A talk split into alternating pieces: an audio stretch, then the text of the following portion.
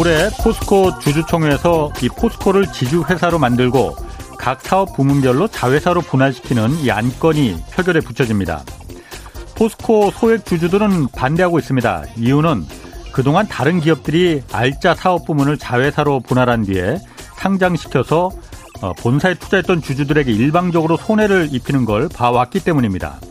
LG화학이 알짜인 배터리 사업 부분을 따로 떼어내서 LG에너지 솔루션으로 상장시키면서 어, 본사인 LG화학 주가가 반토막 나는 걸 똑똑히 지켜봤고 카카오도 수많은 자회사를 쪼개기 상장시켜서 카카오 본사에 투자한 소액 주주자들은 닥쳤던 게 지붕 쳐다보는 격이 돼버렸습니다.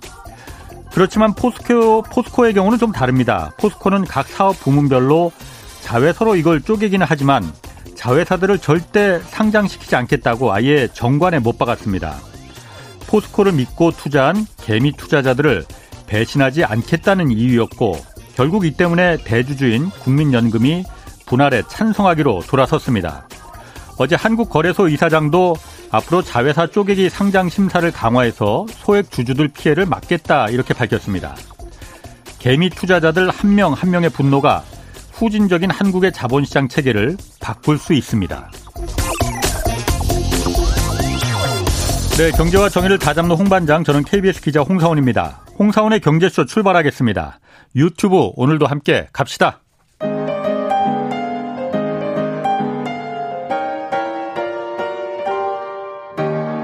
대한민국 최고의 경제 전문가와 함께합니다. 믿을 만한 정보만 쉽고 정확하게 전해드립니다.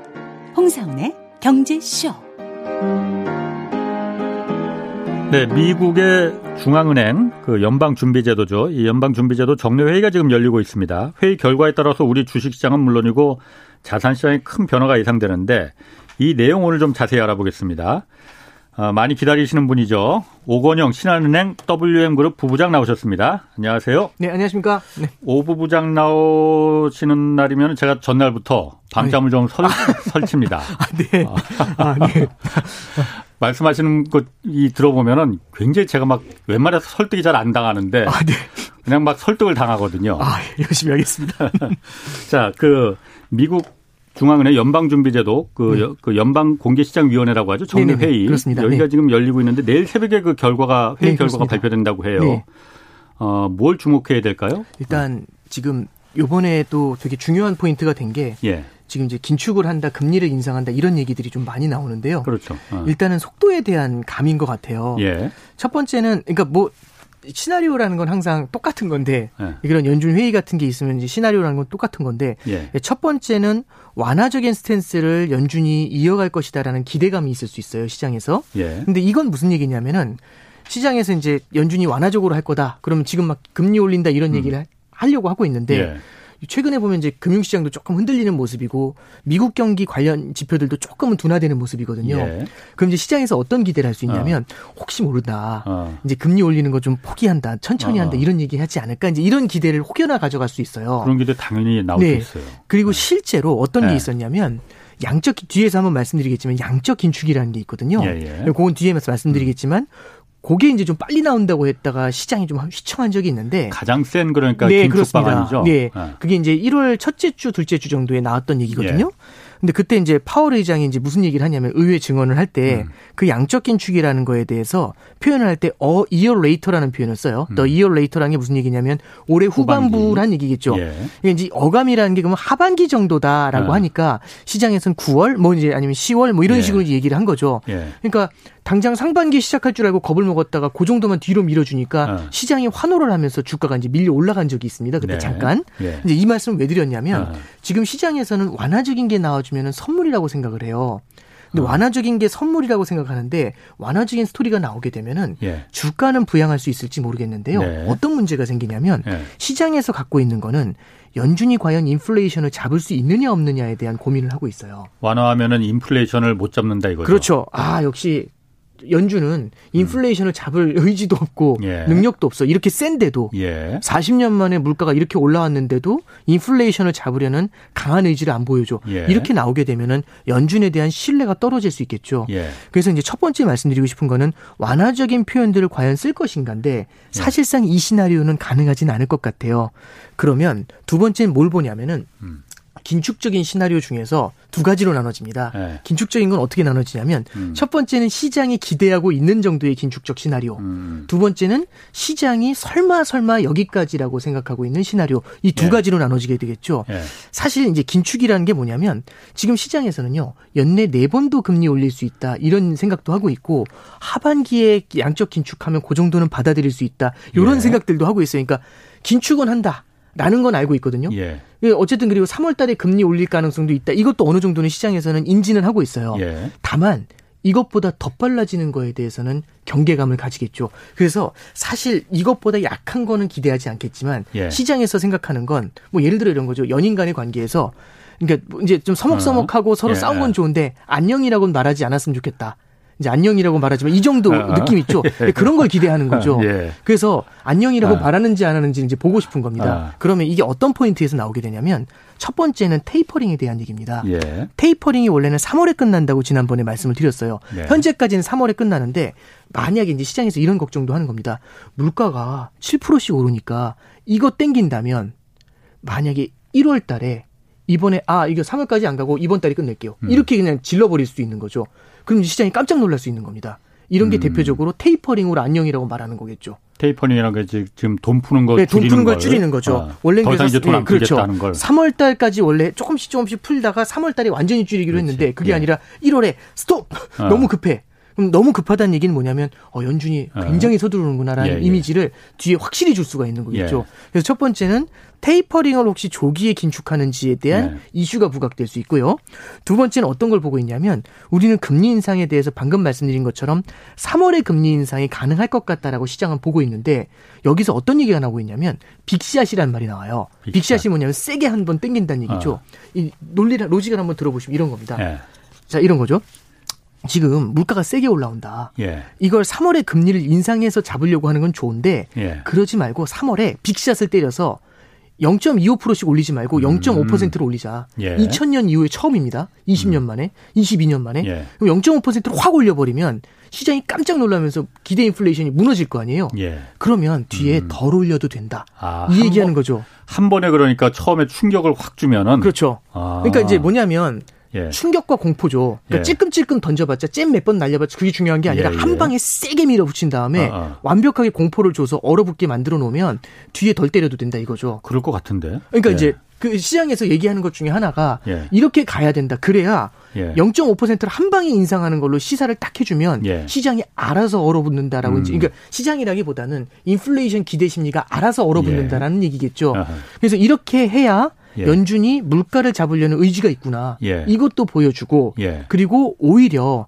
단기적으로는 좀 힘들 수 있지만 중기적으로 봤었을 때는 오히려 금리 인상의 폭도 적을 수 있다 이제 이런 생각을 하는 거죠. 예. 이렇게 어. 이제 제시한 연준에서 이렇게 얘기한 건 아니고요. 예. 연준에서는 위, 이제 다른 사람들 말고 이제 그 지역 연준의 의, 그 이사 중에 한 분은 0.5%까지는 조금 과한 것 같다라는 얘기를 한 적은 있어요. 네. 근데 이제 다만 그 경제 전문가들 중에서 해외에 있는 경제 전문가들 중에서 엘 에리언 이런 분들이 있거든요. 인플레이션에 대해서 되게 좀 걱정스럽게 생각하시는 음, 분들은 예. 이럴 때 연준이 신뢰를 확보하기 위해서라도 빅샷을 해야 되지 않겠냐 이제 이렇게 얘기하시는 분들도 있어요. 예. 그래서 이제 시장에서는 너무 불확실한 거죠. 연준이 언제 저는 뭐냐면 연준에 대한 의도 의, 존도가 굉장히 높은데 예. 이쪽에서 긴축을 할까 안 할까 할까 안 할까 하면은 이런 겁니다. 짝사랑을 할 때 저 저는 그런 거 해본 적 없지만 예, 옛날에 음. 그런 저 옛날 영화 같은데 보면은 예. 꽃 놓고서 사랑한다 안 한다 아, 사랑한다 안 한다 이제 나뭇잎 예, 나뭇잎 아, 아. 나뭇잎인가요? 아. 아, 제가 제가 뭔지 사실 잘 모르겠는데 예. 그런 게 있었던 것 예, 같아요. 예, 뭐 한, 그러다 어뭐 이게 마지막 거 이게 뜯으면서 예. 맞다 이렇게 하는 게 있잖아요. 예. 사실은 넌센스긴 한데 그럼 이제 시장에서는 이런 거죠. everyday 매일 매일 긴축한다 안 한다 한다 안 한다 이거에 대해서 예. 굉장히 스트레스를 좀 많이 받고 있는 겁니다. 예. 그래서 이런 거에 대한 눈치를 굉장히 좀 많이 보고 있으니까 예.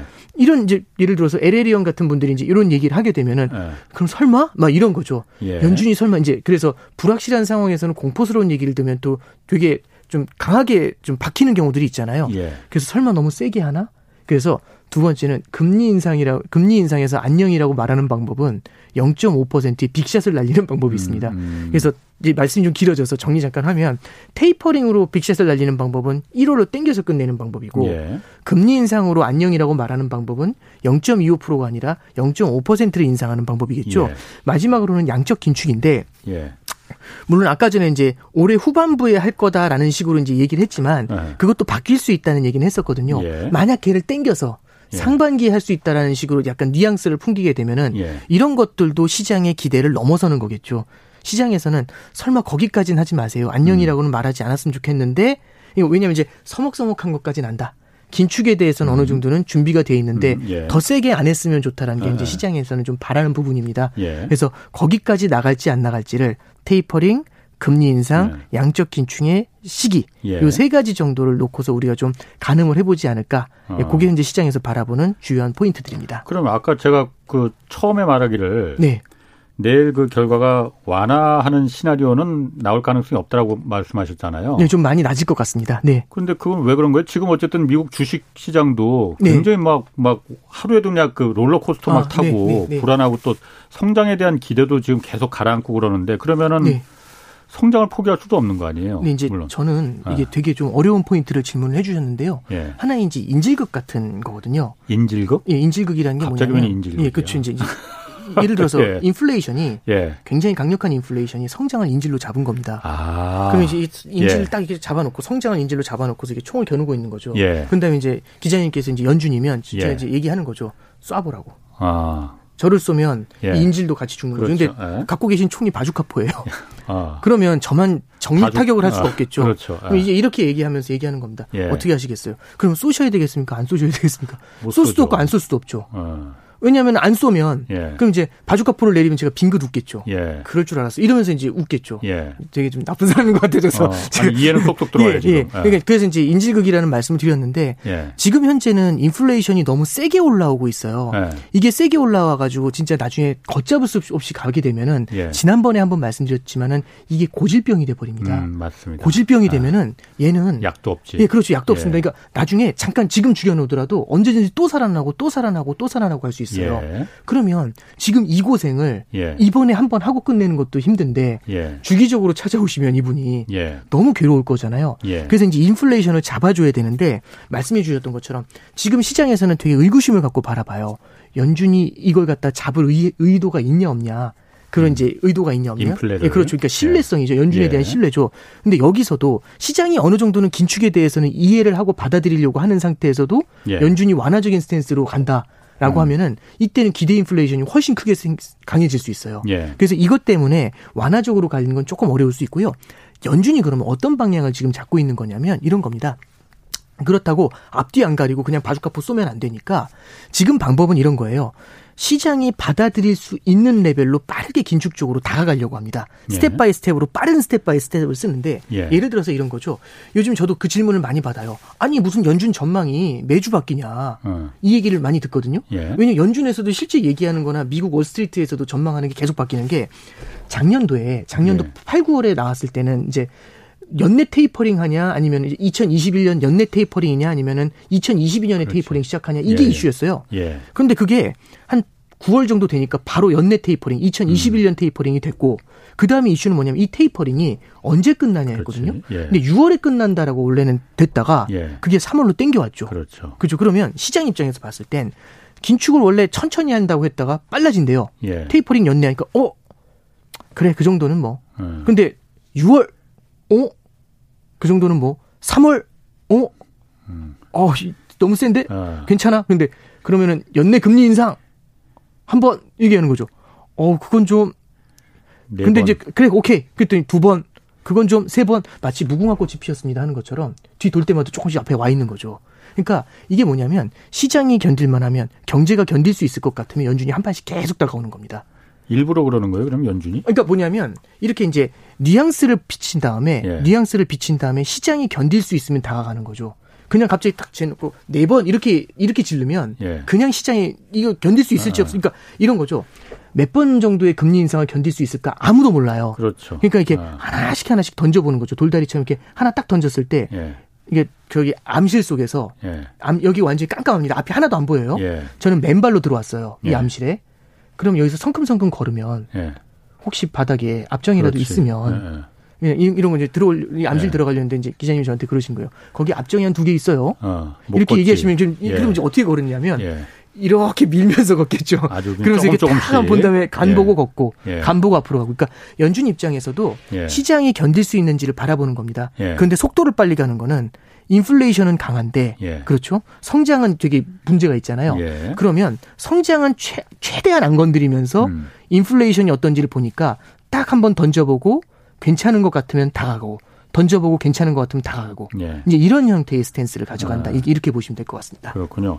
지금 그 유튜브 댓글에서 마일 레드 후드님이 이거 물어보셨는데 네. 어쨌든 그 연준에서 아직 기준금리를 올리진 않았지만은 네. 분명히 올릴 것 같이 지금 계속 아까 말씀하신 대로 네. 말하잖아요. 네네네. 그러면은 기준금리란 건 단기금리니까 네, 그렇습니다. 단기금리는 지금 계속 올라 같이 네. 따라 올라가잖아요. 네, 그렇습니다. 근데 지금 장기금리는 장기 국채금리는 올라가질 않나 보죠. 이게 아, 예. 이분이 말하는데 장단기 금리 차가 너무 붙었다고 아, 예, 예. 줄어들었다고 해요. 예, 어, 예. 이러면 어 사실 그 저 장기 금리가 이렇게 안 오른다는 거는 네. 미래에는 경기 성장이 별로 안 좋다 이걸 반영하는 거잖아요. 네 네, 그래서 그렇습니다. 스태그플레이션 아니냐 이거에 지금 그 베팅하고 있는 거 아니냐 이런 의견 주셨거든요. 이제 스태그플레이션 아니고 그 그러면 이제 장기 스태그네이션인데요. 예. 이제 이 제 생각에 이건 조금 어려 난이도가 좀 높은 케이스긴 한데 이렇게 예. 말씀드릴게요. 이게 뭐하고 만나냐면 양적 긴축이라는 거하고 만나요. 왜 그러냐면 양적 긴축이 뭔지 간단하게 예, 설명해 주시고 설명을 좀 해드리고 갈게요. 양적 그러니까 뭐냐면 기준금리라는 건 초단기 금리입니다. 예. 하루짜리 금리를 올리고 내리고 하는 거거든요. 그렇죠. 그래서 예. 초단기 금리를 조절하는 게 금리 인상이고 예. 하루짜리 금리를 올린 다음에 장기 금리가 올라가도록 중앙은행이 계속해서 시그널을 던져주는 거예요. 하루짜리 금리를 올리고 내리고 하면서 네네. 이게 이제 기준금리 인상이 납니다. 예, 예. 그런데 기준금리를 제로까지 낮췄는데도 경기가 안 살아나요. 예. 왜냐하면 금리를 쫙 낮, 단지 단기 금리를 낮췄는데도 음. 장기 금리가 안 내려오는데 예. 사실은 하루짜리 대출을 받아본 적은 없잖아요. 그렇죠. 그리고 한국은행 대출을 받아본 사람은 없습니다. 그렇죠. 그럼 중요한 포인트는 뭐냐면 시중은행한테 대출을 받는 건 보통 1년, 5년, 10년 이런 걸 받잖아요. 네. 미국도 장기 모기지론 같은 경우는 음. 10년 금리하고 연동이 많이 돼 있어요. 네. 그럼 10년짜리 금리가 내려와야 되는데 단기 금리를 잡아내려도 시중에 돈이 안 도니까 예. 장기 금리가 내려오질 않는 거죠. 예. 그래서 이제 어떤 방법을 쓰게 되냐면 양적 완화라는 방법 을 씁니다. 음. 그래서 장기 국채를 직접 사요.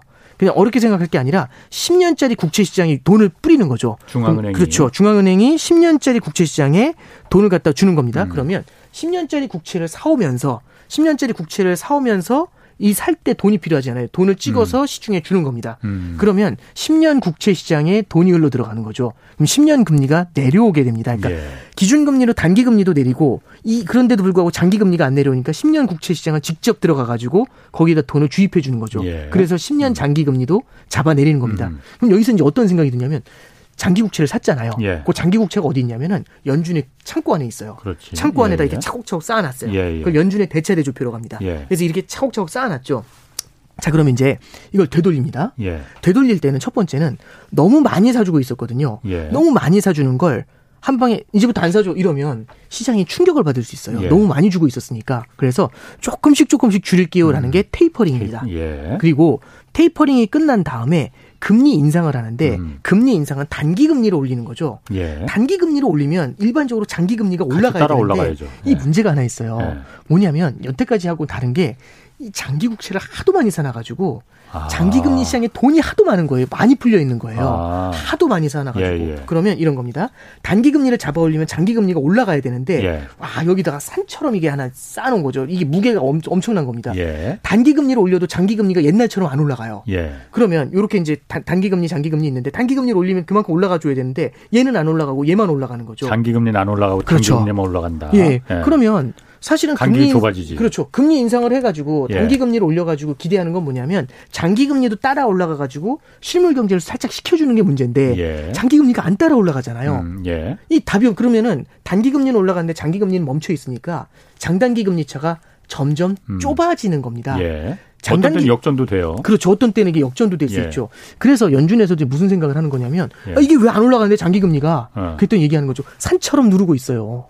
쌓아놓은 예, 쌓아놓은 그, 국채가 어, 사놓은 게 산처럼 어, 누르니까 무게여서 이거죠. 그렇죠. 예. 그럼 어떻게 하면 될까 했더니 그걸 줄이셔야죠. 그러면 어. 떻게 하면 되냐면 이렇게 산처럼 쌓아놓은 데서 요만큼 빼서 시중에 던지는 거죠. 내다 요만큼 빼서 내다 팔면 예.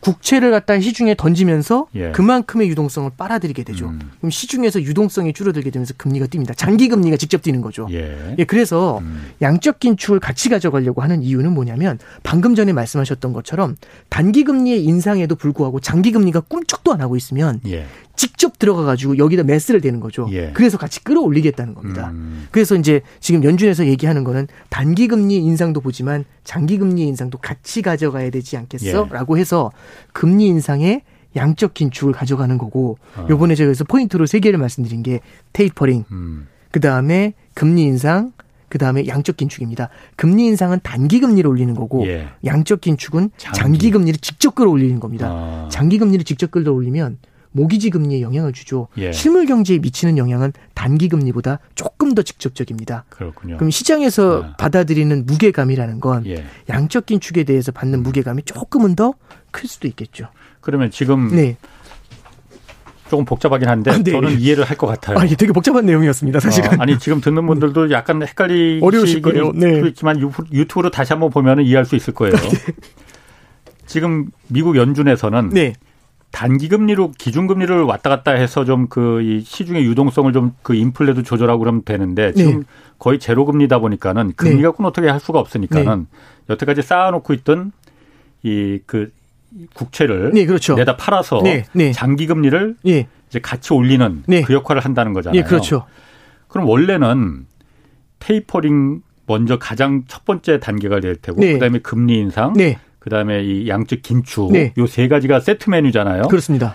이게 한꺼번에 하면은 안 되고 하나씩 천천히 충분한 기간을 두고 과거에도 해 왔었잖아요. 네, 그렇습니다. 어? 뭐몇 달, 몇 년을 네. 걸쳐서. 네. 근데 지금은 이거 거의 동시에 끝나면 바로바로 하겠다는 거잖아요. 네. 네. 이렇게 해도 괜찮은 거예요, 그러면? 아니, 뭐, 괜찮다, 안 괜찮다는 아. 제가 평가할 수 있는 건 아닙니다만, 예. 이게 제가 이제 과거에 그 사례를 하나 말씀을 드리면, 예. 옛날 얘기인데, 이게 옛날에도 양적 완화 금융위기 이후에 양적 완화하는데 되돌릴 때 flow plan이 예. 13년도 5월에 뭐, 뭐부터 했냐면 13년도 5월에 테이퍼링을 준비하겠습니다라고 얘기해요. 예. 테이퍼링을 예고했습니다. 네. 그런 다음에 실제 시작한 건 14년도 1월에 테이퍼링이 시작이 됐어요. 예. 그런 다음에 14년도 11월에 테이퍼링이 끝났습니다. 예. 그러니까 주는 걸 그때 끝낸 거죠. 음. 그런 다음에 14년도 11월에 끝낸 다음에 첫 번째 금리 인상이 15년도 12월에 있었어요. 그러니까 테이퍼링도 11개월간 진행됐고 예. 첫 번째 금리 인상도 테이퍼링으로부터 그러니까 14년도 11월에 테이퍼링이었는데 첫 금리 인상이 15년도 12월이었으니까 그럼 약 1년, 1년 1년이죠. 네. 네. 두 번째 금리 인상이 16년도 12월이었어요. 음. 또 1년 있다 두 번째 예. 인상했고 그 다음에 실제 양적 긴축은 언제 했냐면 17년도 9월에 했어요. 어. 그러면 그냥 산술적으로 예. 몇 년에 걸쳐서 테이퍼링을 네. 시작한 건 14년도 1월이었잖아요. 예. 양적 긴축은 14년도 9월에 17년도 9월에 했어요. 그럼 3년 반이잖아요. 예. 그러면 과거에 있는 도시 그 시기열을 그대로 갖다 붙이면 작년에 이제 21년도 음. 11월에 양, 그 테이퍼링이 시작이 됐으니까 예. 3년 반이면 25년은 돼야지 테이퍼링이 음. 그 양적 긴축이 시작돼야지 이게 그냥 과거에 있는 거랑 비교해 보면 맞는 예. 건데 지금은 얘기가 좀 다릅니다. 가장 차이점은요. 인플레이션이 너무 높아요. 아, 인플레가 예. 아. 그리고 두 번째는 그때 당시에는 금리를 인상한다라고 하면은 예. 그러니까 연준이 바라봤던 건 이거였던 것 같아요. 그때는 음. 저도 봤던 게 금리가 올라오려고 할 때 연준이 계속해서 그 물가가 올라오는 거 있잖아요. 예. 그것도 계속해서 경계를 하고 있었어요. 혹시 물가가 너무 세게 올라가면 이것도 걱정이 하면서 계속 경계를 하면서 바라보니까 물가가 올라오려고 하면은 금리 인상을 하는 식으로 막 이렇게 겁을 줘가지고 죽여버리고 죽여버리고 했거든요. 예. 그리고 자산 시장도 꽤 잘 흔들렸어요. 예. 이런 거에 맞춰가지고. 그러니까 약간은 연준이 컨트롤할 수 있었다 예. 이런 느낌이 있는데 음, 음. 이번 같은 경우는 연준이 실수한 건 이거죠. 작년에 얘기한 게 그러니까 연준은 전 세계에서 물가를 지키는 유일한 파수꾼입니다. 그렇죠. 그러니까 뭐냐면 네. 혼자 경계 근무를 쓰는 위병소에 있는 유일한 경계 초소에 있는 그 사람이에요. 예. 군사 그 병사예요. 근데 이 사람이 계속 쳐다보고 있어야 되잖아요. 예. 근데 인플레이션이라는 애가 진짜 안 오는 거죠. 계속. 음. 암만 기다려도 안 오는 음. 거죠. 14년에 잠깐 오는 듯 했는데 예. 딱 총을 두는 순간 어. 사라져 버린 거죠. 예. 그랬더니 하도 오랫동안 못 봐가지고 이제 없는 줄 알았어요. 예. 그래서 이제 인플레이션 오는 거 아니야? 그랬더니 이제 얘기하는 거죠. 오히려 경계를 안 서고 뒤를 돌아본 다음에 편안히 그냥 다리 꼬고 앉아가지고 아유 그러네 안 온다고. 어, 어. 내깔려 나버린 거죠. 예. 쳐다보지도 않은 거죠. 예. 그랬더니 인플레이션이 확 다가온 겁니다. 예. 그러니까 이제 지금은 뭐가 달라진 거냐면 그때에 비해서 물가 상승세가 너무 강하고 예. 그다음에 자산 시장도 너무 탄탄하고 그 다음에 굉장히 많은 자금을 풀어줬고 요런 것들이 조합이 붙으니까 연준 입장에서는 이거 놔두면 물가 상승세가 진짜 걷잡을 수 없을 것 같다라는 생각이 드는 거죠. 예. 그러면 이건 뭐하고 비슷하냐면 고속도로 달리실 때그 음. 구간 단속 음, 있죠. 아시죠? 예. 이제 구간 단속 제가 제가 이제 한번 그런 이런 가- 사례를 한번 들어볼게요. 구간 단속을 하는지 안 하는지 이제 지나가면서 이제 알 수가 있고 예. 이제 정신없이 운전하는 거죠. 뭐 하면서 음. 노래를 들으면서 운전했다고 합니다. 예. 근데 내비게이션에서 구간 단속이다 이렇게 얘기하고 있겠죠. 예. 근데 안 들리는 거죠. 어, 그냥 못 들었어. 예, 예. 멍 때리고 어. 운전하고 있는 어, 거예요. 그런 경우 많아요. 예, 그렇죠. 아, 그래서 하고 가는데 갑자기 아 이제 노래가 끝났어요. 예. 그래서 아 봤는데 갑자기 번쩍번쩍 하는 거죠. 예. 구간 단속 구간인데 아하. 앞에 보니까 1km 남은 거예요. 예. 보니까 평균 속도가 확 높은 거죠. 그럼 이제 어떻게 밟아야지. 됩니까? 예. 브레이크 밟아야죠. 그렇죠. 예. 갓길도 없어요, 여기는. 아. 그럼 이제 브레이크를 밟아야 되잖아요. 예. 그냥 지나가는 방법이 있고 브레이크를 밟는 방법이 있죠. 연준 입장에서도 예. 이게 만약 지나갔었을 땐 고질병이 되는 겁니다. 인플레이션이. 아. 예, 그러면 이제 브레이크를 밟아줘야지 빠르게. 예. 여태까지 너무 빠르게 왔던 겁니다. 그때에 예. 비해서. 예. 네. 그렇군요. 그러면 지금 그 양적 긴축을 한다고 그랬는데 네, 네. 그 미국 연방준비제도가 지금 사놓은 채권이 한 9조 달러치 정도 네, 된다면서요? 8.8조 달러 정도 됩니다. 엄청난 뭐 그 달러니까 네, 그러니까요. 8.8조 달러니까 뭐뭐 환산도 못 하겠는데 네. 그 긴축을 하면은 어느 정도나 이거 그 내다 판다는 거예요, 그러면은? 어, 이게 어. 이렇게 이렇게 보시면 될 것 같아요. 그리고 또 하나는 예, 예. 내다 파는 게 그렇게 금방 판다고 결정해서 금방 금방 이렇게 오- 예를 들어서 올해 하반기에 그 파는 걸 뭐 어떤 걸 먼저 팔아야 될지 이거 순서도 정해야 되고 아, 뭐 네. 그런 게 필요 필요할 것 같은데 네, 네, 네. 그렇게 금방 뭐 결정할 수 있는 거예요? 아, 이, 이, 이 중요한 질문 해주셨어요. 이 양적 긴축이라고 해도 제가 예. 이제 아까 전에 말씀드린 것처럼 쌓아놓은 다음에 예. 들어서 이게 던진다는 말씀드렸잖아요. 예. 조금 과도한 비유고 이렇게 예. 보시면 돼요. 예. 양적 긴축을 하는 양적 긴축을 하는 방법도 말일 거입니다. 예. 양적 긴축을 하는 방법도 여러 가지가 있는데 예. 첫 번째는 어떤 게 있냐면 가장 소극적으로 양적 긴축을 하는 방법이 있어요. 소극적인 양적 긴축은 뭐냐면 이런 겁니다. 이렇게 쌓아놨잖아요. 예. 이 중에서 자 만기별로 분류하세요 이런 거죠. 그럼 예금 만기 똑같은 겁니다. 음, 그러면 예, 예. 이 중에서 채권이 다 만기가 있잖아요. 예. 그럼 만기가 일찍 돌아오는 애. 예. 그랬더니 이제 제, 제 이제 저 얘기하는 겁니다. 어 다음 주에 만기 있는 게 있어요. 그럼 예. 오, 오케이 이렇게. 예. 그 다음 주에 있어요. 그리고 뭐 1년 후에 있어요. 이렇게 쭉 해서 만기별로 다 정리하는 거죠. 예. 그리고 10년 후에 만기가 있을 거고 이렇게 쭉 만기별로 다 정리했어요. 아. 그런 다음에 오케이 알겠습니다 한 다음에 기다려요. 그럼 일주일 있으면 어떻게 되냐면 일주일 만기가 돌아오겠죠. 예. 얘를 갖다가 그대로 시장에 주는 거죠. 만기가 됐으면 만기된 걸 준 다음에 그만큼만 땡겨요. 돈을 땡겨온다 그렇죠. 그러니까 이거죠. 여기 예. 갖고 있는 쌓아놓은 예. 거의 국채가 예. 만기가 되는 애들을 그냥 자연스럽게 줄여나가는 방법이 있습니다. 음. 근데 원래는 그건 뭐 쉬울 것 같은데. 네, 그렇죠. 예. 원- 근데 원래는 이게 만기가 되는 만큼을 시장에 주고 예. 현금 받잖아요. 예. 그만큼의 국채를 원래 되샀었어요. 그래, 어. 그래야지 이만큼 아, 다시 유지하니까. 되산다고? 예, 그걸 재투자라고 어. 합니다. 예, 예. 원래는 재투자를 하고 있었는데 예. 이 재투자를 중단하는 거죠. 그러면은. 그렇, 그렇죠. 예. 근데 이제 재투자를 이제 중단하게 되면 아. 그러면 자연스럽게 양적 긴축의 줄어드네요. 1단계입니다. 예. 알아서 줄어들어요. 이게 1단계입니다. 예. 그런데 알아서 줄어드는 걸로는 부족하다. 예. 좀더 강하게 가야겠다. 한 스텝 올리자 하면은 예. 오케이 300개씩 잡아서 던질게요. 예. 300억 달러씩 잡아서 던질게요. 이렇게 갑니다. 예. 그것도 안 된다면 500억 달러씩 잡아서 던질게요. 그것도 안 아. 된다면 1000억 달러씩 아. 잡아서 던질게요. 그래서 예. 지금 시장에서 예측하는 것 중에는 이제 아이 그 저기 글로벌 투자 은행들 중에서는요. 예. 이게 이제 600억 달러 정도가 될 것 같다, 700억이 될 것 같다, 조금 많게는 1000억 달러 매월 1000억 달러씩 이제 양적 긴축을 해서 국채를 내다 팔 것 같다. 세게 갔을 땐. 예. 예, 그 정도까지 예측하는 시나리오들이 있습니다. 어, 그렇군요. 그러면 그 어쨌든 미국이 양적 긴축이 좀 아직 시간이 좀 남은 것 같고 네. 당장은 이제 금리잖아요. 금리 네네, 인상이잖아요. 그렇습니다. 네. 어, 일단 몇 퍼센트 정도를 올려야만이 지금의 인플레, 이 7.0%라는 40년 만에 최고 인플레를 잡으려면은 네. 연준이 몇 퍼센트 정도까지 이게 그 금리를 올려야만이 가능한 겁니까? 그게 계산이 되나요? 아무도 모르죠. 그러니까 어. 이, 이런 겁니다. 어느 정도까지 금리를 올렸을 때 예, 저기 물가 인플레이션이 어, 어. 기대 인플레이션이 잡힐까? 예. 이, 이, 이, 이 질문이신 건데요. 그렇죠.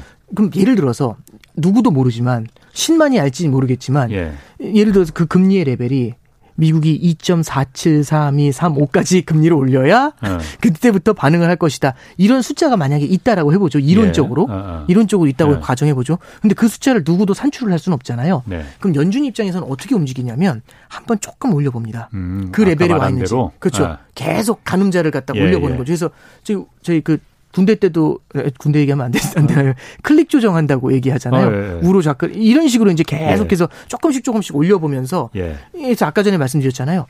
던져보고 예. 한번 올릴게 음, 던져보고 음, 음. 시장 반응을 보는 거죠. 예. 그리고 이제 물가도 어떤 식으로 움직이는지 기대 인플레이션도 어떻게 반응하는지 보는 거죠. 예. 그게 흔들리지 않으면 오케이 한 번 더 해야 되겠는데 이렇게 계속 강도를 갖다 약의 강도를 조금씩 올리는 겁니다. 긴축의 예. 강도를. 예. 요렇게 이제 잡아가는 거지. 어떤 목표를 딱 잡아놓고 2.347235 이게 타겟입니다. 이렇게 음. 해놓고서 그 타겟까지 쫙 밀어 올리고 이러진 않아요. 음. 그래서 이번에도 FOMC 끝난 다음에 예. 파월 회장이 이 얘기는 분명히 할 거예요.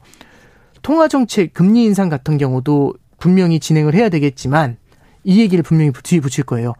이건 어디까지나 다 향후의 상황이 경제 상황이 어떻게 움직이는지 그 경제에 움직이는 변화하는 데이터를 보고서 결정할 것이다. 이 얘기를 반드시 할 겁니다. 예. 그렇게 해야지 향후의 경제 데이터가 바뀌는 거에 맞춰 가지고 음. 움직일 수가 있어요.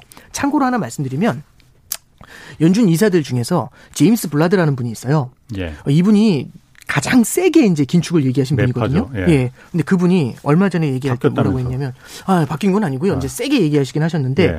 저는 맨 뒤에 무슨 얘기를 하셨냐면 그 부분이 좀 이제 주목이 되더라고요. 막 세게 얘기하다가 뭐 양적 예. 긴축도 빨리 해야 돼. 막 이런 식으로 얘기하다가 뒤에 뭐라고 하냐면 근데 만약에 물가가 생각보다 빠르게 안정이 되면 예. 이런 여태까지 했던 얘기들을 다 조정할 수 있어요. 이 얘기를 하거든요. 연준이 얘기하는 시나리오들 중에서 이런 건 있습니다. 공급망의 이슈가 하반기 정도 풀렸을 땐 하반기에는 물가가 조금은 좀 안정될 가능성도 있습니다. 이렇게 열어놓는 경우도 있어요. 네. 그러면 자연스럽게 물가가 안정될 수가 있다라는 얘기인 거잖아요. 그런 네. 기대감들도. 예. 예. 그렇게 됐었을 때는 지금 생각했었던 것보다는 뭐 지금 막 일곱 번 얘기도 나오고 별의별 얘기가 다 나오는데 음. 이런 것보다도 속도가 줄어들 수 있죠. 지금이야 세게 얘기를 할 수 있지만 뒤에 경제 상황 데이터 그리고 그런 경제 우리가 이제 이 연준이 어떤 정책을 쓸지에 대해서 예고를 했었을 때 거기에 대해서 어떤 반응을 보이는지를 보면서 계속해서 그 전략을 수정해 나가게 될 겁니다. 음. 아니 그런데 네. 그 부분은 제가 좀 의문이 드네요. 네. 공급망이 해결이 되면은 그 이 긴축 일정을 좀 완화할 수 있다라는 부분이 네. 네. 인플레를 잡는데 금리를 올리는 거는 네. 수요가 폭발해서 막 네. 너도나도 물건 사서 막 그 너도 네. 오늘 살 게 지금 100원인데 내일 사면 이거 200원 되니까는 네. 빨리 사야 돼 막 이렇게 소, 비가 폭발해서 네. 그 인플레를 잡을 때는 금리를 올리는 게 뭐 효과가 있을지 몰라도 네. 공급망이 그러니까 그, 그 석유가 그 올라서 네. 또뭐 선박들이 다 없어서 부품이 조달이 안 돼서 물건을 못 만들고 이런 네. 때는 그 금리라는 게 별로 약효가 안 먹히는 거 아니에요? 네, 맞는 말씀이고요. 정확하게 맞는 말씀인데요. 어, 그런데 그거하고 왜 네. 연관을 짓는 거죠? 네. 70년대에도 이제 비슷한 얘기가 있었어요. 예. 70년대 이제 비슷한 얘기가 있었던 게 뭐가 있냐면 물가가 올라오니까 예. 물가 올라오는 것 중에서 공급의 이슈 때문에 올라온 물가가 있다. 예. 그래가지고 그때 이제 무슨 얘기가 나왔냐면 어떤 거냐 해서 이제 원유 가격이 뛰고 식품 식료품 가격 그때 이제 저도 잘은 기억이 안 나는데 예. 저기 그 아, 어, 갑자기 그저 엘리뇨 뭐 그런 게 예. 있잖아요. 그런 걸로 예. 이제 어떤 뭐저 예. 물고기들이 좀 많이 죽어서 이 식료품 가격이 좀 많이 뛰었었나 봐요. 그래서 아니 이런 거는 공급망의 이슈인데 왜 어. 연준이 봐야 되는데라고 해가지고요. 원래 소비자 물가 지수가 있었는데 소비자 네. 물가 지수가 탁 튀어 오르니까 예. 뭐라고 얘기를 했냐면 그때 당시 연준 의장 아서번스라는 사람이에요. 예. 그분이 뭐라고 했냐면 이렇게 얘기하는 거죠. 아니 공급망의 이슈에서 원유 가격 뛰고 식료품 가격 뛴 걸 우리가 어떻게 하라고 그거 빼. 어. 해가지고 그 두 가지를 빼고 예. 핵심 소비자 물가 지수라는 게 나오게 돼요. 예. 그때부터 어. 아직까지 있습니다. 그걸. 음. 그러니까 이렇게 이제 내깔려 놔두는 거죠. 연준이 예. 그래서 이건 우리 책임이 아니야. 이제 이런 건데 문제가 하나 있어요. 공급망의 이슈든 수요 쪽의 이슈든 물가 상승세가 높게 나타나잖아요. 예. 그게 굉장히 오래되잖아요. 예. 그럼 사람들의 마음속에 물가는 오르는 거라는 기대 인플레가 기대 생깁니다. 인플레이션이 음, 심리가 예. 작용하는 그렇죠. 심리가 작용하게 아. 되면 물가가 올라갈 것 같으면 예. 미리 물건을 사요. 아. 그럼 이게 그렇죠. 수요 쪽의 인플레이션도 같이 자극을 하는 거죠. 아. 그러면 연준 입장에서는 어떻게 처음에 시작은 공급망 그렇죠. 부족에서 시작했다 하더라도 네, 그렇죠. 결국은 그게 소비 폭그 미리 사 사재기로 네. 나간다 이거죠. 그렇죠. 그러면 아. 금리를 인상하면서 이 인플레이션에 대한 기대 심리가 음. 올라오는 걸 최대한 억눌러 줘야 됩니다. 예, 예. 시간을 끄는 거죠. 공급망의 아. 이슈가 풀릴 때까지. 이해하겠습니다. 네. 아. 그 얘기가 되는 겁니다. 그렇구나. 네. 그러면은 네.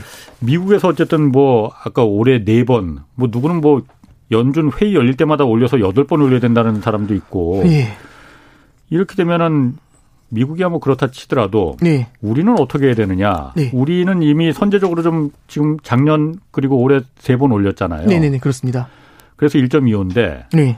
어, 미국이 막 이렇게 급하게 껑충껑충 아까 baby step으로 안 하고 big shot으로 한꺼번에 0.5% 포인트씩 막 올리고 그러면은 네. 우리도 안 올릴 수 없는 거 아니에요? 네, 그렇죠. 이제 올려야 되는 거죠, 우리도 네. 더. 일단은 저 요번에 네. 금융통화위원회가 끝난 다음에 한국은행 예. 금융통화위원회가 끝난 다음에 이 비슷한 질문을 한국은행 총재께 이제 한 게 있었어요. 예. 근데 한중 한국은행 총재 얘기는 음. 이거죠.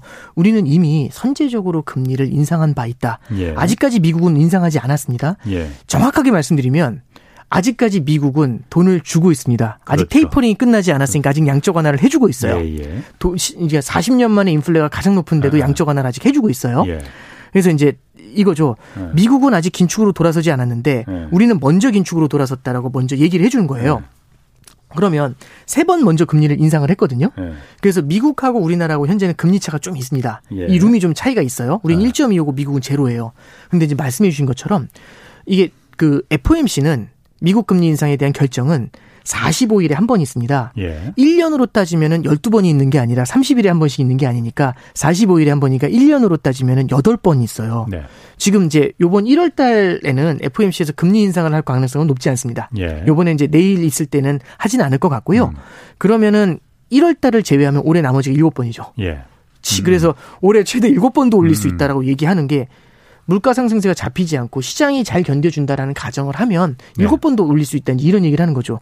만약에 진짜 일곱 번씩 올리게 되면은 그러니까 사실은 현재 상황에서는 뭐 두세 번, 서너 번 정도의 금리 인상을 반영하면서 우리가 선제적으로 세 번 올려놓은 게 분명히 유효하겠죠. 예. 근데 일곱 번, 그러니까 시장이 기대했었던 것보다 더 빠른 속도의 인상이 나오게 되면 내지는 아까 말씀해 주셨던 것처럼 big shot step으로 가게 되면 이럴 때는 시장의 기대보다 빨라지잖아요. 예. 이런 경우에는 추가적인 인상을 고민할 수가 있겠죠. 예. 근데 일단 첫 번째는 우리나라도 우리나라지만 예. 한국 같은 경우는요. 그래도 외환 보유고도 많은 편이고 예. 우리가 이제 무역 흑자를 낸다는 거는 굉장히 큰 이슈 중에 하나예요. 네. 굉장히 큰 혜택 중에 하나입니다. 우리나라는 구조적인 무역 흑자를 낸다는 건 달러가 꾸준히 들어온다는 얘기예요. 예. 달러 벌이를 음. 하는 거거든요. 음. 그러면 우리나라 같은 경우는 달러가 어느 정도 차 있기 때문에 금리를 인상하더라도 금리를 인상할 때 제일 문제가 되는 게 부채가 많은 나라가 문제잖아요. 그렇죠. 달러 달러 예, 그렇죠. 채권이 더 문제가 예, 그렇죠. 되죠. 달러 부채가 많은 나라가 문제인데 예. 달러 현금을 계속 벌고 있으면 예. 아무래도 좀 덜 불안하잖아요. 그런 국가들 같은 경우는. 예. 그래서 실제로 2016년도에 보면 2015년도 12월에 미국이 기준금리를 인상했었잖아요. 예. 우리나라는 네. 2016년도 초에 금리를 인하한 적이 있어요. 미국이 음. 올리는데 우리는 낮춘 적이 있습니다. 음. 그래서 미국보다 금리가 낮아진 적이 있어요. 어. 그런데도 그때도 자본 유출이 일어나진 않았거든요.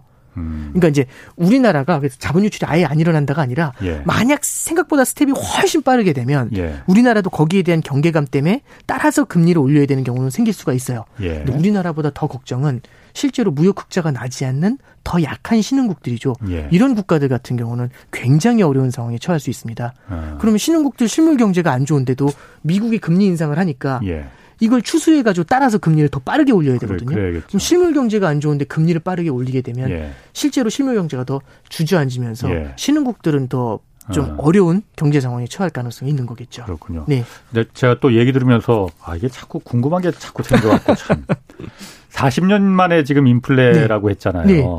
40년 전에 그러니까 그때 1970년대 80년대 네. 오일 쇼크 나면서 막그 네. 말도 안 되는 인플레가 막 그때 네. 막 있었어요. 네네네.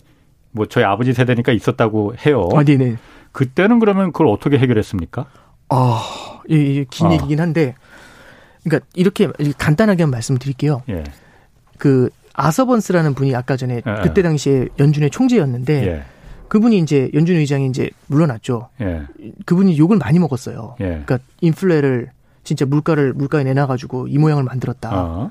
그래서 역사적인 인플레를 만들어냈다. 예. 그래서 실물 경제 침체를 갖다 야기했다. 이제 이런 얘기를 되게 많이 듣고 그 다음 의장도 있었고 그 다음에 들어온 분이 예. 그 다음 들어온 분이 폴 볼커라는 분이 들어와요. 어, 그 유명한 볼거. 아, 어. 그분은 키가 2m 5입니다. 예. 일단 제가 봤을 때는 딱 만나면은 일단 아, 일단 위축이 되겠죠. 2m 오면 네. 이렇게 쳐다봐야 되잖아요. 예. 그러니까 이제 그 이제 그런 케이스가 이제 등장 그분이 이제 등장했는데 그분이 그분은 이제 별명이 매파 중에 매파라고 해요. 그렇죠. 그러니까 매 중에 매죠. 커버려버렸죠. 어. 그래서 딱 들어오자마자 예. 인플레이션을 잡는 방법에 대해서 얘기한 게 예. 결국에는 경기를 무너뜨린 거죠. 실물 음. 경기가 무너지는 거를 감수해 감내하더라도 물가를 잡겠다라고 해가지고요. 예. 실제로 미국의 금리가 예. 그때 당시에는 이제 기준금리로 조절하지 않았고요. 그때는 이게 주, 주, 이거 중요한 건 아닙니다. 아, 그래서 미국의 금리가 어. 이렇게 말씀드릴게요. 그때 당시 미국 금리가 20%까지 올라갔어요. 야, 미국의 금리가 예, 미국 금리가 20%까지 올라가니까 신흥국 후진국도 예. 아니고 기준금리가 20%면요. 예. 기준금리가 20%면 예. 이게 결국에는 아주 신용도가 높은 은행한테 20%의 돈을 빌려주는 거잖아요. 연. 그러니까. 그러면 중소기업한테는 25% 30%의 그렇지. 대출해 주는 거거든요. 예. 중소기업의 4분의 1이 도산했습니다.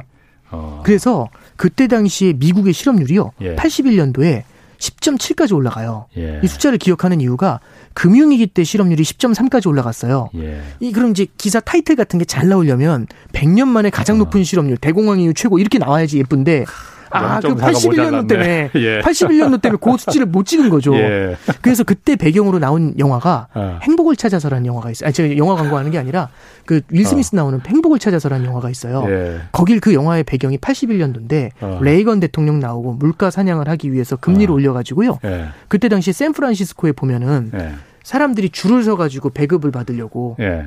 잠잘 장소를 찾으려고 이렇게 줄을 서는 그런 좀 아픈 장면이 나옵니다. 어, 그러니까 미국 경기 침체였죠. 그때도 어쨌든 그 최악의 인플레를 잡기 위해서 매파답게 키가 네. 2m 5, 그 장신답게 화끈하게 금리를 20%까지 그냥 올려버린 거군요. 네, 그렇죠. 그럼 그러면서 금리밖엔 답이 없는 거네요. 네, 그럼 그때도. 81년도, 82년도, 83년도에 예. 경기를 무너뜨리면서 물가를 잡았죠. 예. 그러니까 아까 전에 제가 구간 단속 말씀드렸잖아요. 예. 앞서서 너무 세게 달렸으면 예. 확 밟아야 됩니다. 아. 확 밟아야지 여기서 평균 맞춰서 넘어가잖아요. 예. 그래서 이제 그걸 이제 볼 볼커가 했, 폴 볼커가 했던 거고요. 음. 그러면 우리는 역사를 통해 배우잖아요. 예. 과거에도 그런 아픔이 있었다라는 걸 알고 있으면 예. 이게 아직은 그렇게 뭐 진짜 얼마 안 남은 게 아니라 그래도 한 2km는 남은 거예요. 예. 그럼 여기서부터라도 브레이크를 밟을 생각을 해야겠죠. 여기서도 계속 완화적으로 가면 어. 물가가 더 세지면 그때는 더 세게 밟아야 되지 않습니까? 아니 그러면은 네. 40년 전에 그렇게 폴 볼커가 네. 20%까지 그냥 그렇게 금리를 우- 무지막지하게 올려서 네. 인플레는 잡았다 해도 아까 네. 영화 그참 예. 어떻게 그런 영화까지 이 준비된 직물도 아닌데 어떻게 영화까지 그렇게 다 그 연관이 지어 아, 아니, 아니, 제가 좋아했던 영화라서. 그런데 예, 예. 그 미국 서민들의 생활이 굉장히 고통스러워졌다는 거잖아요. 네, 네. 그리고 실업률도 증가하고 네. 4분의 1이 중소기업이 망하고 네. 그폴 볼커의 금리를 그렇게 확 올린 정책이 네. 통화 정책이 네. 성공했다고 보는 겁니까? 아니면은 그게 잘못됐다고 어쨌든 지금은 판단할 수 있을 거 아니에요. 음, 뭐 이제 성공이냐 실패냐를 떠나서 그때 물가를 잡았잖아요. 예. 그러면서 미국에서는 인플레이션이 돌아온 적이 없습니다. 음. 한 번도 돌아온 적이 없습니다. 그러니까 40년 만에 지금 온 거죠. 네, 그러니까. 그렇죠. 아. 그러면 인플레이션이 오지 않았잖아요. 예. 그래서 80년도 초반에 제 기억에는 S&P 500 지수가 그때 당시 100포인트인가 200포인트인가 됐거든요. 음. 예. 그 여기까지 올라온 거죠. 아. 그러니까 이제 주가가 올랐다 이게 중요한 게 아니라 미국 경제는 성장의 기반을 이제 닦을 수가 있게 됐던 거죠. 예. 물가라는 아픈 적을 갖다가 예. 제압을 해버렸으니까요. 음, 네. 그렇군요. 근데 이제 그게 굉장히 큰 희생이었다라고 볼 수가 있는 겁니다. 어쨌든 그때 초강력 처방을 해서 단기간에 아픔은 있었지만 네. 그 이후에 그게 약이 돼서 네. 장기적인 펀더멘털을 튼튼하겠다 이렇게 네, 그렇죠. 그러니까 그런 초강력 처방을 하지 않기 위해서라도 음. 지금부터 미리 미리 약간의 긴축을 하면서 예. 예방 주사를 맞아서 인플레이션을 제압해야 된다라는 게 지금의 연준에서도 보고 있는 스탠스가 되겠죠. 자 지금 그럼 중국은 어떻게 합니까? 중국은 지금 반대로 아, 예. 가고 있는 거잖아요. 네네네, 그렇습니다. 그 다 미국도 그렇고 한국도 그렇고 긴축으로 지금 스텝을 가고 있는데 네. 중국은 긴축이 아니고 경기 부양의 모습으로 가고 있단 말이에요. 네네네. 중국은 어떻게 될 것 같습니까? 이제- 왜 그리고 이렇게 하는 예. 건지. 그러니까 중국 같은 경우는 음. 이게 경기 사이클이 조금 다르다는 말씀을 예전에 한번 드렸었어요. 네. 그래서 코로나 때도 제일 먼저 코로나에서 돌아섰고요. 예, 그렇죠. 긴축도 제일 먼저 했습니다. 예. 그러면 이제 중국이 지금 완화를 하는 거는 예전에 긴축을 했기 때문에 그 상태에서 완화를 하는 거고요. 근데 중국은 좀 다른 게 무관용 원칙이 있죠. 예. 지금 코로나에 대해서 굉장히 저도 제로로 자세하게까지는 모르겠지만은 예. 굉장히 강하게 뭐천 예. 몇백만 명이 지금 도시에 묶여 있다 이 얘기도 예. 들었었거든요. 예. 그렇게 이제 강하게 긴축을 하는 면이 있고요. 예. 그런 부분에서 근데 이제 다른 나라들 보면 다 이제 조금은 중국만큼 강하지는 않죠. 예. 마스크 벗고 다니는 곳도 있고요. 그리고 두 번째는 재정 지출을 그렇게 많이 안 했고요. 음. 부동산을 잡기 시작했습니다. 음. 그다음에 이제 마지막으로 빅테크 규제를 하고 있죠. 예. 다른 나라하고는 조금 다르게 움직이고 있어요. 예. 그래서 여태까지요. 계속해서 긴축을 하면서 뭐랄까요 이제 그 버블이라든지 아니면 경기가 뜨거워지는 걸 계속해서 조절을 했던 겁니다. 근데 무관용 원칙하고 헝다 사태로 부동산 경기가 무너지는 것까지 바라보니까 중국 입장에서 이미 긴축을 한 상태에서 음. 여력이 있는 거죠. 음. 다른 나라는 아. 계속 돈을 뿌렸던 거고. 미리 긴축을 해놨으니까. 네. 네. 어, 그렇기 그렇겠네. 때문에 네. 여기서 금리를 조금씩 네. 낮추는데 그나마도 예. 옛날에 금리를 빠르게 낮추면서 한번 아팠던 기억이 있기 때문에 예. 금리 인상을 갖다가 굉장히 소심하게 하고 있습니다. 그래서 낮출 때 보면은요. 요번에도 0.1% 금리 낮췄거든요. 예. 0.1%는 낮추는데 이 LPR 금리라는 게 있어요. 그게 1년짜리 금리, 5년짜리 예. 금리가 있는데 예. 1년짜리 금리는 0.1%를 낮췄고요. 예. 이 5년짜리 금리는 5년짜리 금리는 0.05%를 낮췄습니다. 왜 그러냐면 0, 이 5년짜리 금리가 중국의 모기지론하고 연동이 돼요. 음. 그러면 5년짜리 금리를 너무 많이 낮추게 되면은 이거 부동산 부양 이런 인식을 예. 줄 수가 있으니까 예. 요것도 천천히 낮춘 거죠. 음, 예. 미국이 금리를 올린다라는 것도 신경이 쓰이고 그리고 실물 경제에서 이 돈이 자산 시장으로 잘못 흘러 들어가는 거에 대해서도 signaling을 잘못 주는 걸 막기 위해서요. 예. 굉장히 소심하게 금리를 인하, 를 하고 있습니다. 예. 그래서 그 반대쪽 사이드에서는 다른 형태의 긴축이 진행되고 있다. 예, 부동산에 대해서 쥐고, 쥐고 있는 것들, 예. 그다음에 이제 앞서 말씀드렸던 것처럼 무관용 원칙 예. 이런 것들이 이제 있기 때문에 그 반대급부에서 금리를 살짝 살짝 낮추는 그런 정책을 쓰고 있다고 보면 되겠죠. 어, 이육수님이 이거 물어보셨거든요. 지금 상황이 지금 러시아하고 우크라이나하고 지금 일촉즉발 상황이잖아요. 네. 진짜 뭐 한 번 붙을 것 같기도 한데 이 전쟁이 나면 지금 이 상황이 바뀔 수도 있는 건가? 아, 이제 네. 뭐 제가 국제 정세 전문가는 아니고요. 네, 네. 그리고 이제 이 미 이제 예를 들어서 러시아하고 우크라이나의 전쟁이 어떤 파급 효과를 주게 될지는 저도 뭐 판단하기는 좀 어려울 음. 것 같아요. 근데 전쟁이라든지 이런 이슈들이 네. 실물 경제에 만약 심각한 침체를 주게 된다면 얘기가 바뀔 수는 있죠. 예. 참고로 하나 말씀드리면 2020년도 초반에도요. 1, 2월 달에 실물 경제가 빠르게 돌아서고 미국이 완전 고용 상태에 들어갔었어요. 예. 그리고 S&P 500 지수가 계속해서 사상 최고치를 경신을 하니까 그때 당시에 연준에서도 아 이제는 긴축을 좀 해야 되는 거 아니냐 예. 그 얘기가 조금씩 나오고 있었어요. 예. 그래서 이제 금리 인상을 다시 좀 카드를 매만져야 되나 이랬는데 20년도 2월에 코로나가 터졌죠. 그러, 아, 그렇죠. 네, 그랬더니 아, 아. 금리 인상은 무슨 하면서 이제 아. 제로 금리로 낮추고 예, 예. 과거에는 본 적이 없는 무제한 양쪽 하나에 들어갔죠. 그래서 이제 뭐 러시아 우크라이나 전쟁뿐만 아니라 우리가 예상하지 못했었던 그런 악재가 터졌을 때는 예, 연준이라든지 이런 데 정책에 대한 유연성도 굉장히 다르게 바뀔 수 있다. 음. 이렇게 이제 열어둘 수가 있겠죠 가능성을. 네. 아까 그 중국 얘기 좀 계속 해 보면은 중국이 네. 어쨌든 어, 경기가 좀 지금 자신이 자신이 없다 뭐 이런 표현보다는 경기가 좀 그 성장률도 지금 예상보다 네. 낮게 나오고 그러니까 네, 네, 네, 경기 부양 쪽으로 지금 약간 좀 방향을 트는 거잖아요. 네. 근데 중국이 이렇게 경기가 둔화가 되면은 어쨌든 우리 최대 교육국이니까 네, 우리 수출에도 지금 아까도 수출이 우리가 무역 흑자가 나는 게 굉장히 큰 강점이다. 네. 보험이다라고 얘기를 하셨는데 우리 수출에도 영향을 당연히 큰 영향을 주겠죠. 예, 안 좋은 영향을 대중 수출 의존도가 25% 정도 됩니다. 홍콩까지 하면 30%라고 네, 그 정도 나옵니다. 예. 네. 그러니까 결국에는 중국이 지금 소비가 되게 좀 둔화가 많이 돼 있어요. 예. 중국의 소비가 둔화된다는 게 중국의 소비가 우리의 수출인 거잖아요. 그렇지, 그렇죠. 우리가 우리가 판 걸 거기서 살 테니까요. 그러니까요. 근데 아. 중국의 소비 둔화가 굉장히 강하고 예. 그리고 이제 대미 수출도 있는데 예. 지금 이제 미국도 만약에 금리를 인상한다는 얘기는 지금의 뜨거운 미국의 소비도 시킬 수가 있다는 얘기잖아요. 예. 예 그렇게 됐었을 때는 대중 수출, 대미 수출에서 기존보다 성장이 조금은 둔화될 가능성이 있습니다. 예. 그래서 뭐 성장이 아주 탄탄해질 거다 이런 것들보다는 아무래도 이런 긴축의 영향 때문에 예. 우리나라의 성장에도 수출 성장에도 아무래도 음. 악영향을 주는 쪽으로는 작용하지 않을까 그렇게는 좀 보고 있습니다. 음. 또 한 가지 궁금한 게 네. 중국이 어쨌든 금리를 인하 그 경기 부양 쪽으로 금리를 네. 인하하고 이러면은 위안화 가치는 떨어져야 되는 거잖아요. 아, 네, 그렇죠. 근데 위안화 가치 지금 계속 올라가는데 그거는 네. 이거 어떻게 해석을 해야 되는 거예요? 그러니까 네. 이게 참 네. 그래서 환율이 어려운 건데요. 네. 그러니까 환율은 두 가지의 영향을 받습니다.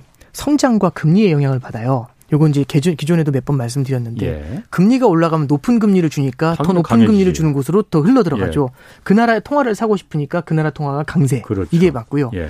성장이 세게 나오잖아요. 예. 성장이 세게 나오면 어, 이 성장이 세게 나오니까 어. 그 성장의 과실을 얻기 위해서 어. 그 나라 자산에 투자를 하니까 그러다 보면 마찬가지로 그 나라 예. 통화 강세죠. 예. 근데 이게 만약에 금리를 낮추면 어떻게 되느냐? 금리를 낮추면 어 그러면 그 나라 통화가 약세여야겠네? 네. 그게 아니라 금리를 낮춰서 그 나라의 성장을 갖다가 재고를 할 수 있다면 그 나라의 성장을 끌어올릴 수 있다면. 그러니까 이게 왜 어렵냐면 아. 성장과 금리가 따로 노는 게 아니라 예. 얘네 둘이 또 엮여 있다라는 겁니다. 금리를 낮추니까 성장이 올라갈 거 아니냐. 그렇죠. 그러니까 뭐냐면 성장이 계속 아. 주저앉을 아. 거라고 생각을 했는데 예. 성장이 계속 주저앉을 거라고 생각을 했는데 아. 금리 인하를 통해 가지고 약간의 부양책으로 전환이 되는 거죠. 아. 그럼 성장의 둔화세가 약화될 수 있다라는 게 첫 번째. 그리고 그 성, 그렇죠. 첫 번째만 들으셔야 들어야 알겠습니다. 다음에 나와서 나머지도 말씀드리겠습니다. 네. 자, 지금까지 오건영 신한은행 WM그룹 부부장 함께했습니다. 고맙습니다. 네, 감사합니다. 자, 오늘 여기까지 하겠고요. 아, 내일 다시 찾아뵙겠습니다. 지금까지 경제와 정의를 다잡는 홍반장 홍사원의 경제쇼였습니다.